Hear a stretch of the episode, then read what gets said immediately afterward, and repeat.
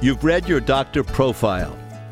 If you're mad as hell and not going to take this anymore, stay with ReachMD X M one fifty-seven, the channel for medical professionals. Welcome to the Clinicians Roundtable. I'm Doctor Bill Rutenberg, your host, and with me today is Doctor Dale Magee.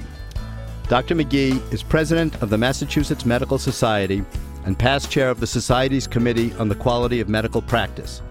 Doctor Magee is an assistant professor of clinical obstetrics and gynecology at the University of Massachusetts Medical School and holds a master's degree in health policy and quality measurement from the Dartmouth Center for Health Policy.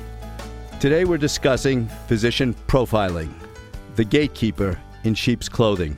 Welcome, Doctor Magee. It's great to have you with us at the Clinicians Roundtable. Thanks for inviting me. In the nineteen seventy-six Academy Award-winning movie Network, written by noted author Paddy Chayefsky, the protagonist, Howard Beale, said, "You've got to say this.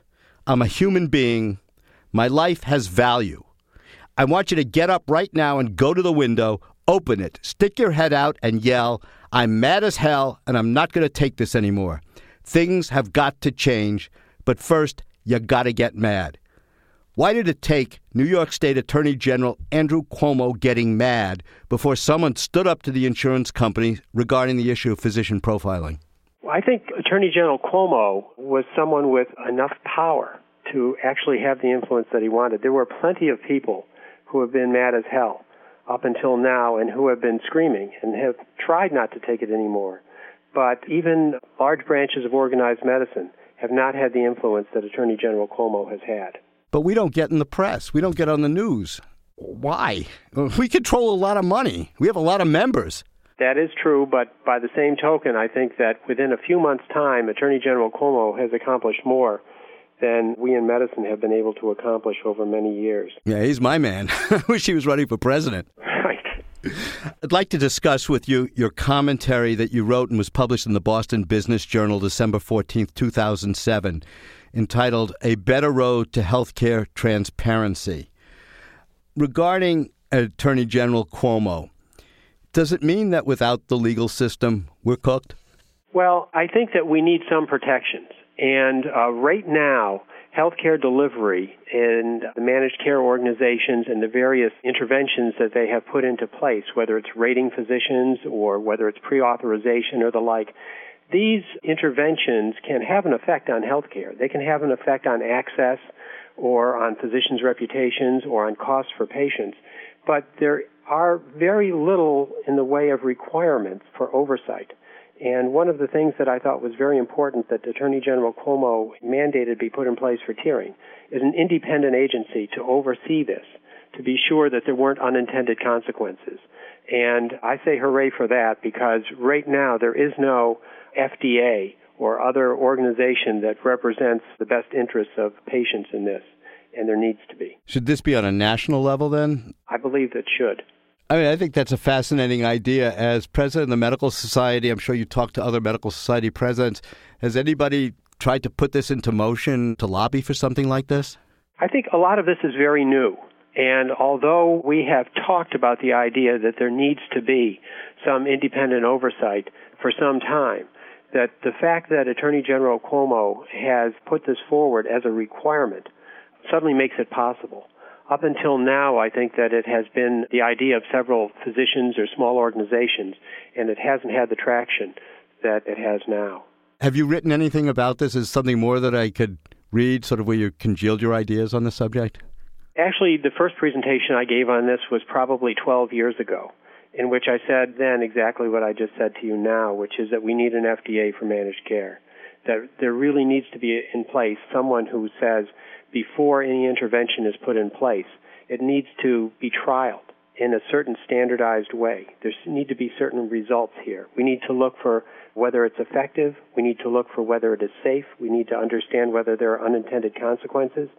Then going forward, these sorts of interventions need to be monitored. Is this something C M S could do, or are they doing any of these kind of things already? I'm not aware of C M S doing this at this time. It may require an independent agency. C M S, after all, is a uh, healthcare provider that is busy looking for ways to affect access and save money on its own. I do believe you need an independent uh, organization to oversee this. Would it be realistic in other states where we may not have such an aggressive attorney general as as Andrew Cuomo is, but anyone can file a lawsuit? Should the medical societies be using his action as a prototype and going to court in other states?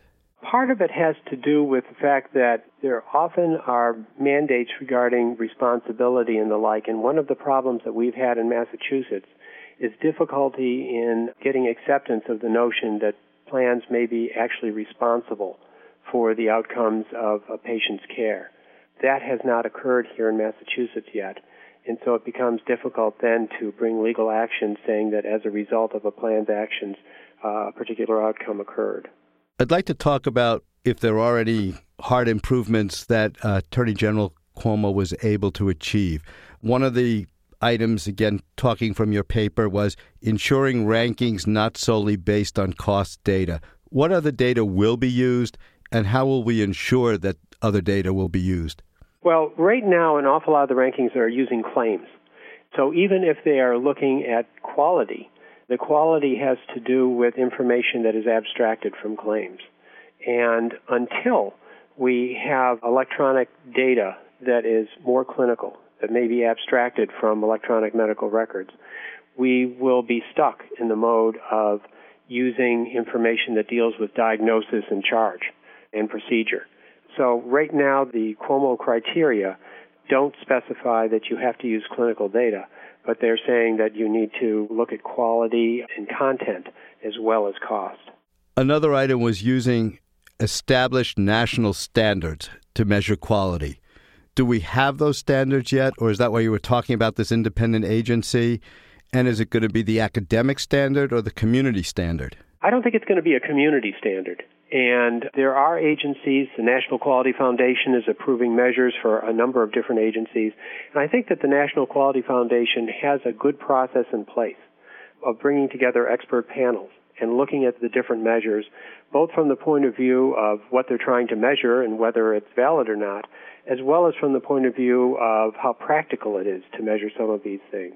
There's only a certain amount of information, for example, that you can get out of a claim, and you can't torture it too much and try to make it uh, tell you something that it, it can't tell you. I'd like to pause for just a moment to welcome those who are just joining us at the Clinicians Roundtable. Stay with ReachMD X M one fifty-seven, the channel for medical professionals. I'm Doctor Bill Rutenberg, and I'm speaking with Doctor Dale Magee, president of the Massachusetts Medical Society, and we're discussing physician profiling. He is over the top, but I don't know if you ever get to listen to Jim Cramer, Mad Money on C N B C. My son watches him all the time. I mean, it's a great show, but guy made a lot of money in a hedge fund. But he said yesterday, and he was talking about Ben Bernanke and the Fed, he said, they're amateurs, they're academics, they don't know what they're doing. Well, most guidelines are evidence-based medicine, and if you look carefully, the consensus of the experts is generally Class one C evidence, which means it's what they think is a good idea. They're not really using hard data, and yet, you know, they don't take care of patients. They don't worry at night that something may go wrong with their patient or someone may have an adverse outcome. You know, they go home and eat dinner. How can you not use a community standard or get really input from the community practicing physicians on these committees? I know you practice currently obstetrics gynecology, you have an active practice, but most of the time these so-called experts are sitting in their academic chairs somewhere and have absolutely no concept of what a doctor lives with on a day-to-day basis. I think that's why when you start off, any improvement process begins at the very start where you're trying something that makes sense, that you think will work, and you know that you have to continually see how good you're doing, revise it, go back, change it if it's necessary. And that process has to be much more active in the quality measurement and improvement process. That, again, gets back to the concept that we had talked about of an oversight agency that monitors the effects of the various reporting and uh, tiering and other processes that are going on. And so I think that we need to be able to measure those things and change them. It may start off sounding like it's a very reasonable thing to measure, but then when you see it actually in practice, you may realize that it's not leading to an improvement in care, that it's not cutting costs, that it's not improving health, and in fact should be abandoned or should be modified in some way. I think that those kinds of questions have to be asked not only of the care we deliver, but of the way we measure the care that we deliver. We keep coming back to a national independent organization to set these standards. Do you see it in the foreseeable future? I honestly believe that once everybody gets past the adversity that exists right now and begins to work together, that the necessity of this will become apparent. I think right now physicians tend to be so angry by what is happening that they don't know where to turn. I think a lot of the plans are occupying themselves just dealing with the adversarial relationship that exists. And I think if everybody were working together, the necessity of this would become apparent. Have you talked to anyone in the, you know, like congressmen, senators who might champion something like this? Obviously, it's going to take funding. It's a huge project to get another agency up and running. Do you find anybody who can do these things that has an open ear? You know, do we have champions yet? Well, I think that it is going to make more sense at the federal level once it's been trialed at the state level. And so I believe that what is going on in New York State should be watched very closely. Is there anything similar going on in any other states that you're aware of? In Massachusetts here, I would say that there is a reasonable collaborative process between an organization called the Massachusetts Health Quality Partners, which is a collaboration of the plans as well as the Medical Society and the Department of Public Health. Together, reports are designed and trialed. And I think that that's a step in the right direction. There is no cost data that's involved in this. It can't be uh, drilled down to the individual patient level at this time. But I think that the people are at the table, the process is in motion, and some possibilities exist. In addition, here in Massachusetts, there's the Quality and Cost Council of the state government that is charged with providing reports on the quality and cost of care delivered in this state. Although they haven't arrived there yet, I hope that they see that there's a lot of value in using this mechanism, not only to report on care, but to be part of the solution. Are any of their reports in the public domain? Say I wanted to look at that and use that as a prototype to bring to perhaps people I know at the Illinois State Medical Society. The Massachusetts Health Quality reports are in the public domain. The Quality and Cost Council of the state, however, has not been fully designed yet, and so that's not up and running. I see. I think this has been a great discussion. I'd like to thank Doctor Dale Magee, who's been my guest, and we've been discussing physician profiling. I'm Doctor Bill Rutenberg. You've been listening to the Clinicians Roundtable on ReachMD X M one fifty-seven, the channel for medical professionals. We welcome your comments and questions.